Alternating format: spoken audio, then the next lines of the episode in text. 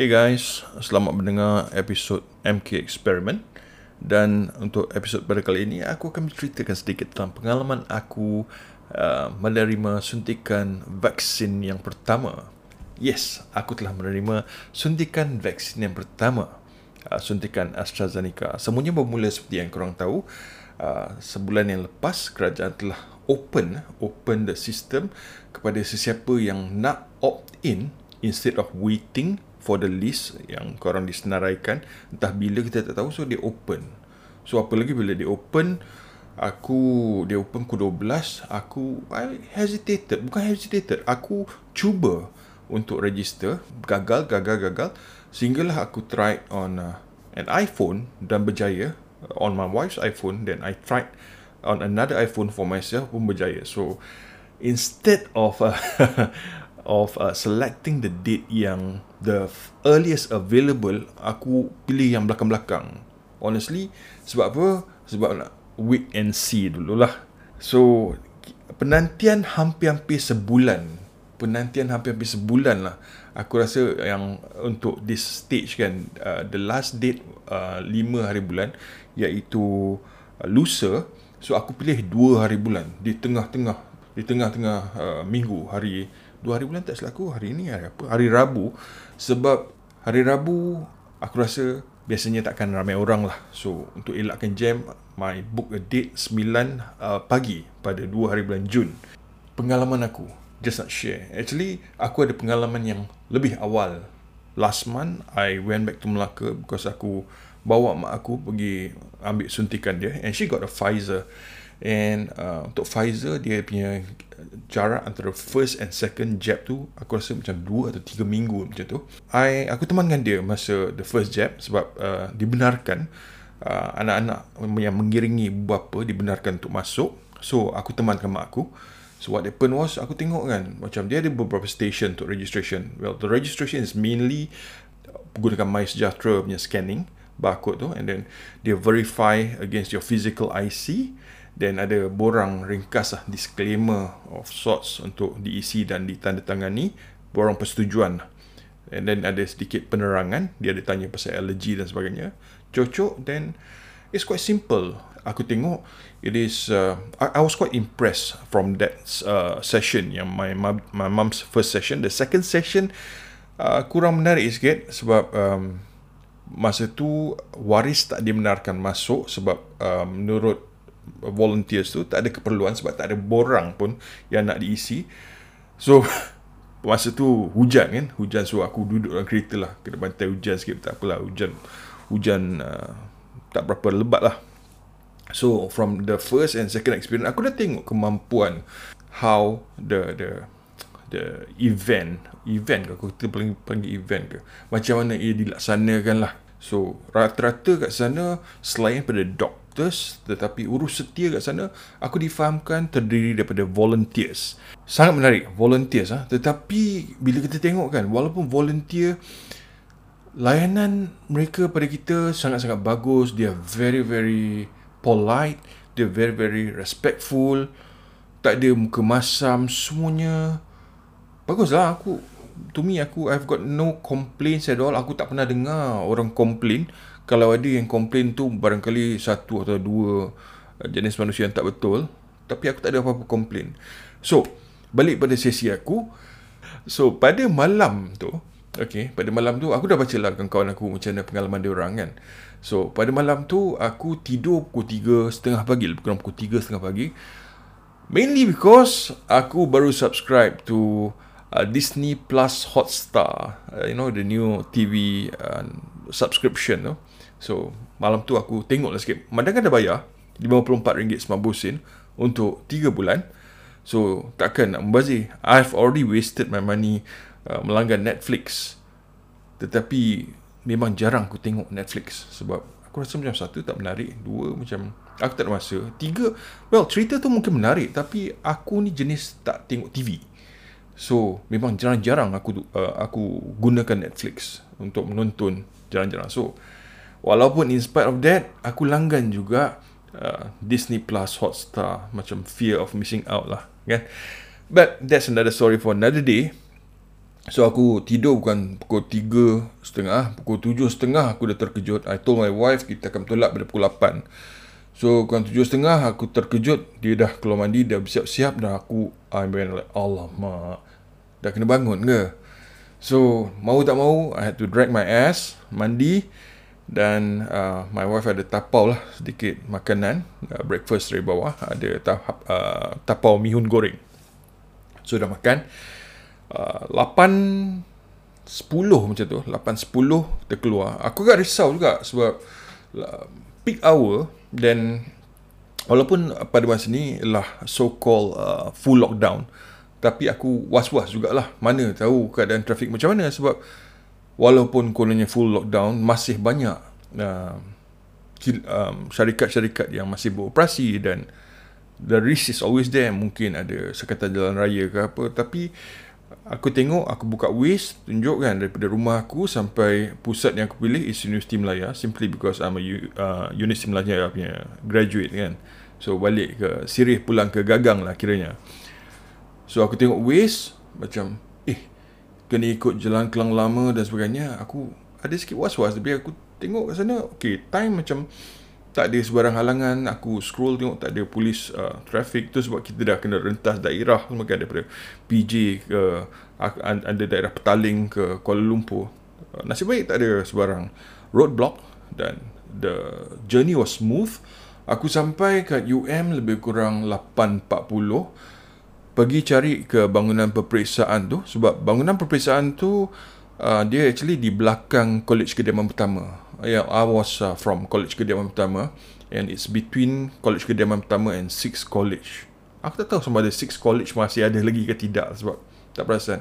Dulu tak silap aku area tu macam uh, kampung awal ke apa? Macam uh, the perkampungan atau penempatan ataupun yalah um, tempat um, Universiti Melaya punya security uh, staff tinggal di sana. Tapi bang, that is uh, the now bangunan peperiksaan lah, uh, lokasi dekat sana. Dan uh, pada masa aku uh, masa aku belajar kat sana, well it was 20 years ago. Bangunan peperiksaan yang kita ada was yang depan uh, Dewan Tunggu Chancellor tu. Sekarang dah dah jadi something else lah. Aku pun tak tahu what they call it. So pergi kat sana, parking memang luas terbentang pilih jalan was like 2 minutes from the car park untuk masuk bangunan tu kan. Uh, so aku scan aku check tadi aku sampai sana pukul 8.47 minit masa aku scan masuk. Dan tunggu kan tunggu duduk adalah nombor aku nombor 33 nombor 33 uh, tunggu, tunggu sekejap and uh, semasa dipanggil untuk isi borang dia diberi sedikit penerangan sedikit tanya tentang alahan apa ada allergy ke apa ke. Dan aku masuk ke macam cubicle kecil tu kan? Uh, bilik bilik atau cubicle lah. Okey nombor 11 tak silap aku. Um, dan pada pukul 9.11 minit pagi aku telah menerima suntikan aku. Kenapa aku gelak is actually aku bukannya jenis orang yang suka uh, jarum dicocok ke dalam tubuh aku. Aku cukup-cukup takut dengan injection nak ambil darah ni semua memang horror story lah. So apa yang aku boleh cakap kan dekat sini is uh, daripada pengalaman-pengalaman aku I can say that actually is a very pleasant experience lah. dan aku notice lah dekat social media. Yeah, balik pada social media that's how people interact. Anyway people bash KJ when things do not meet the expectations lah. Okay, kita duduk kat kita punya ivory tower okay kita tak tahu apa challenges yang Kyrie yang berhormat Kyrie Jamaluddin dan of course team dia face in terms of uh, pure, uh, procuring the vaccines uh, as we wish lah. Oh kena procure banyak ni kena percepatkan. Ramai orang bising tentang benda ni. Kita tapi the thing is sebenarnya kita tak tahu apa challenges yang dia face tahu tak? I, I really think that they deserve more credit. But of course lah kan Macam aku selalu cakap Social media has given a voice to everyone Including idiots And Semua orang fikir yang Sepatutnya buat macam ni Sepatutnya buat macam tu And Semua orang fikir yang dia Tahu buat Lebih bagus Dia boleh buat lebih bagus Daripada YB Karir Jamaluddin. Tapi To me YBKJ and his team and the entire setup lah the volunteers the doctors everyone yang terlibat dalam vaccination ni kan deserve more credit lah. Segala puji-pujian untuk mereka lah kan? Of course things can improve but then again if we can't do things better ourselves lebih baik kita fokus on the positive side lah. Alright? So to be very frank ah aku rasa macam masa the registration for AstraZeneca was open to the public aku pun undecided juga. Macam tadi aku cakap aku pilih pada dua hari bulan sebab sebenarnya I was undecided. Part of me aku tahu I want to be protected. Tetapi of course ada suara-suara sumbang ada uh, negative vibes di sekeliling kita yang apa yang kita baca semua kan. Tapi aku tak salahkan mereka sebab well people can say things but then again it takes a fool to read and believe. Betul tak? So dalam kes ni kiranya aku yang bersalah jugalah. So I had a little bit of reservations lah. In fact if I recall correctly in my earlier WhatsApp conversations with uh, my siblings kan ada aku pernah cakap macam apa kata kita biarkan dia orang uh, siapa-siapa nak register pergi register dulu. Aku rasa it's best that kita uh, tunggu dan lihat. Mungkin selepas uh, sekian-sekian masa barulah kita uh, proceed dengan benda ni. Sekiranya diberi pilihan lah but then again I think that I have to give credit to my friend my brother Dr. Azma Abdullah lah Dr. Azma Abdullah is a, a friend, a good friend of mine. Aku tahu dia daripada uh, kenal berkenalan dengan dia I think dah more than 10 years uh, from Twitter. Of course we are friends in real life sekarang ni. We are also in the same WhatsApp group. We share the same interests for food, especially nasi kandar. Uh, kami pernah bersama-sama dengan satu group pergi ke the so-called Umrah Kanda naik uh, four-wheel drive uh, Jahabat Sadiq, the famous Jahabat Sadiq, yes. And the four wheel drive is um, agak sempit tau. Walaupun four wheel drive nampak macam besar, gagah perkasa.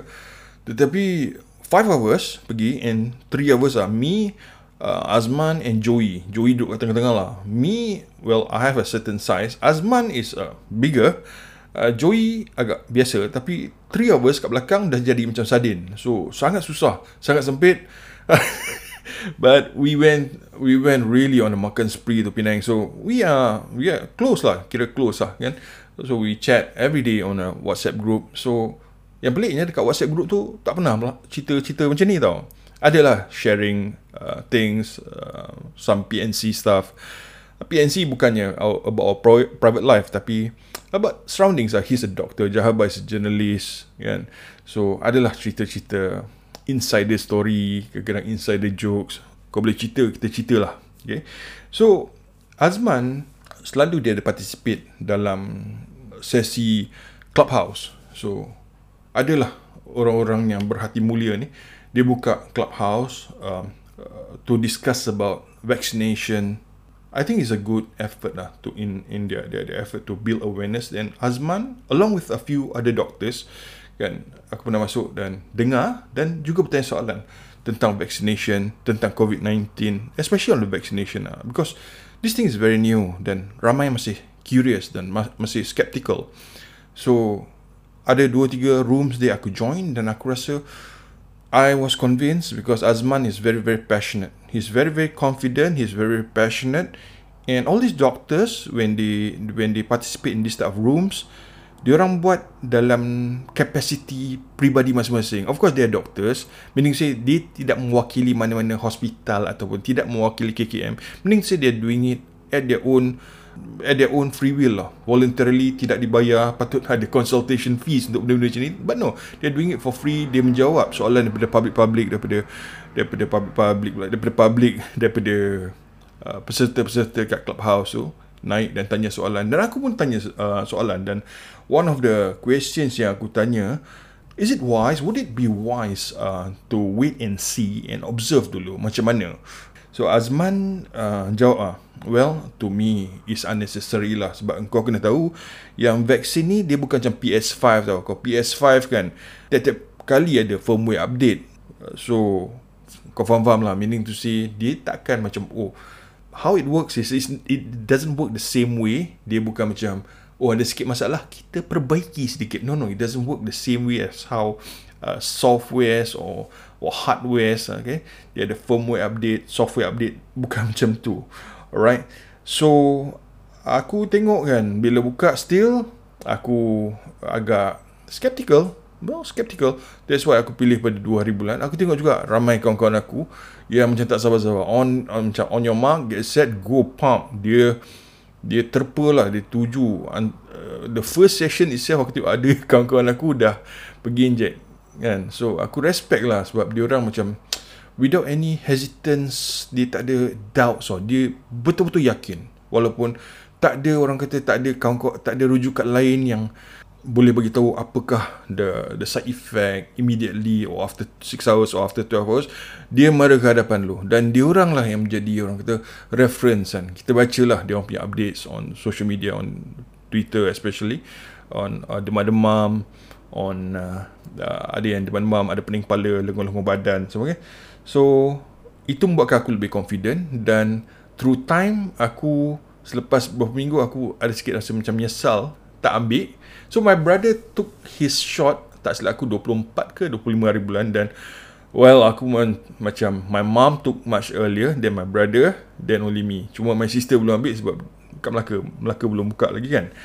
So macam mana dengan uh, the after effects? So aku nak bercerita sikit tentang the after effects of the vaccination. So um, aku sekarang ni dah pukul 11.40 uh, minit malam. Yeah, to this second is uh, 11.40 malam aku injection semalam aku diconcok semalam pukul 9 11 minit pagi that means dah lebih kurang 18 jam aku dah is it 18 jam kau kira sendiri lah tapi aku rasa 18 jam 18 ke? Ah, berapa lah kau kira sendiri lah. 18 lah. 24 jam lah. 24 24 ah, I don't know lah. Dah lama lah. Kurang 36 jam lah. Aku rasa matematik aku teruk. That means aku tak prepare anything before kan so semalam after injection je on the way balik aku ada rasa sikit pening. Tetapi aku tak tahu sama ada dia ber uh, related to the injection sebab well tidur pun 4 jam. Cuma 4 jam yang aku tidur so perkara tu biasalah. Sebaik saja uh, pergi injection, pergi tapau nasi kandang yang lah lama aku nak makan tapi ada ke USG so leceh nak pergi. So yesterday jalan sekali pergi dekat uh, nasi kandang Haji Sultan Alustar dekat USG dah tapau tu so pergi ambil uh, pergi pos laju pusat kutipan pos laju ambil surat. Surat pun dah dihantar balik ke sender tak surat apa dah and then pergi beli groceries sedikit sebab tak nak berebut pada hari weekends kan. So balik rumah mesti tengah tunggulah tengok apa efek kan. Macam tak ada apa but of course mengantuk. Aku sambung tengok uh, Disney Plus tu. Aku tertidur a few time nak tengok konon tengok cerita apa Wakanda tu apa nama cerita Wakanda tu lah aku tak ingat lah apa Cameron Cameron apa tu well you know lah cerita yang Marvel tu Wakanda apa uh, Black Panther yeah, Black Panther so aku tertidur a few times Well, aku tak tahu sama ada cerita tu bosan. Aku pernah cuba tengok tapi like I said, I'm not uh, seorang yang gemar nonton TV. So, aku tertidur a few times then I said, okay, this is just too much for me. Mungkin terlalu bosan atau aku terlalu letih. Went to the room, lebih kurang 2.45, aku tidur. Dah adalah tidur aku diganggu oleh uh, WhatsApp-WhatsApp yang masuk lah. Unnecessary WhatsApp text lah. Pada aku lebih mengganggu aku pun tak reply. So aku bangun then I had my uh, daily walk. I plan to walk for for half an hour je.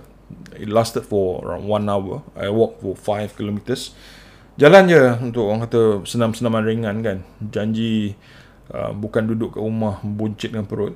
So malam tu makan macam biasa. Aku tak rasa apa selera makan aku tambah. Aku tak rasa. Ada orang kata lepas uh, ambil suntikan tu akan rasa horny. Tapi tak ada apa lah. Kan? Biasa je. Uh, masa aku had my walk pun aku tak rasa macam ada apa-apa kesan. Cuma of course lah, ada sedikit dekat uh, tempat suntikan tu ada sedikit uh, rasa bukan sakit tau macam rasa kurang selesa je discomfort dia bukan sakit pun ada rasa discomfort je lah. Malam aku tidur lebih kurang midnight. Ada yang pernah baca yang ada orang sejuk menggigil. Kan, badan letih sangat kan. Uh, and then pergi toilet, buang air kecil, uh, kerap kan. Pada aku macam biasa saja. Aku sempat mimpi pun. Mimpi Mimpi is one of the best things lah yang aku paling minat sekali dalam tidur sebab macam tengok movie kan. masa jaga tak suka tengok movie tapi masa tidur aku suka mimpi sebab macam tengok movie. So pagi tadi aku bangun pukul 7.20. Uh, badan sedikit lenguh ha, lenguh tapi aku pun tak dapat kaitkan sama ada kelenguhan tu kelenguhan lah. Kelenguhan tu berkaitan dengan suntikan tu tak kan sebab macam sekarang ni Kadang-kadang bila aku pergi office pun kan Bila balik malam rasa macam badan letih Macam seolah-olah aku buat kerja kontrak Bunuh bin, uh, buruh binaan tau.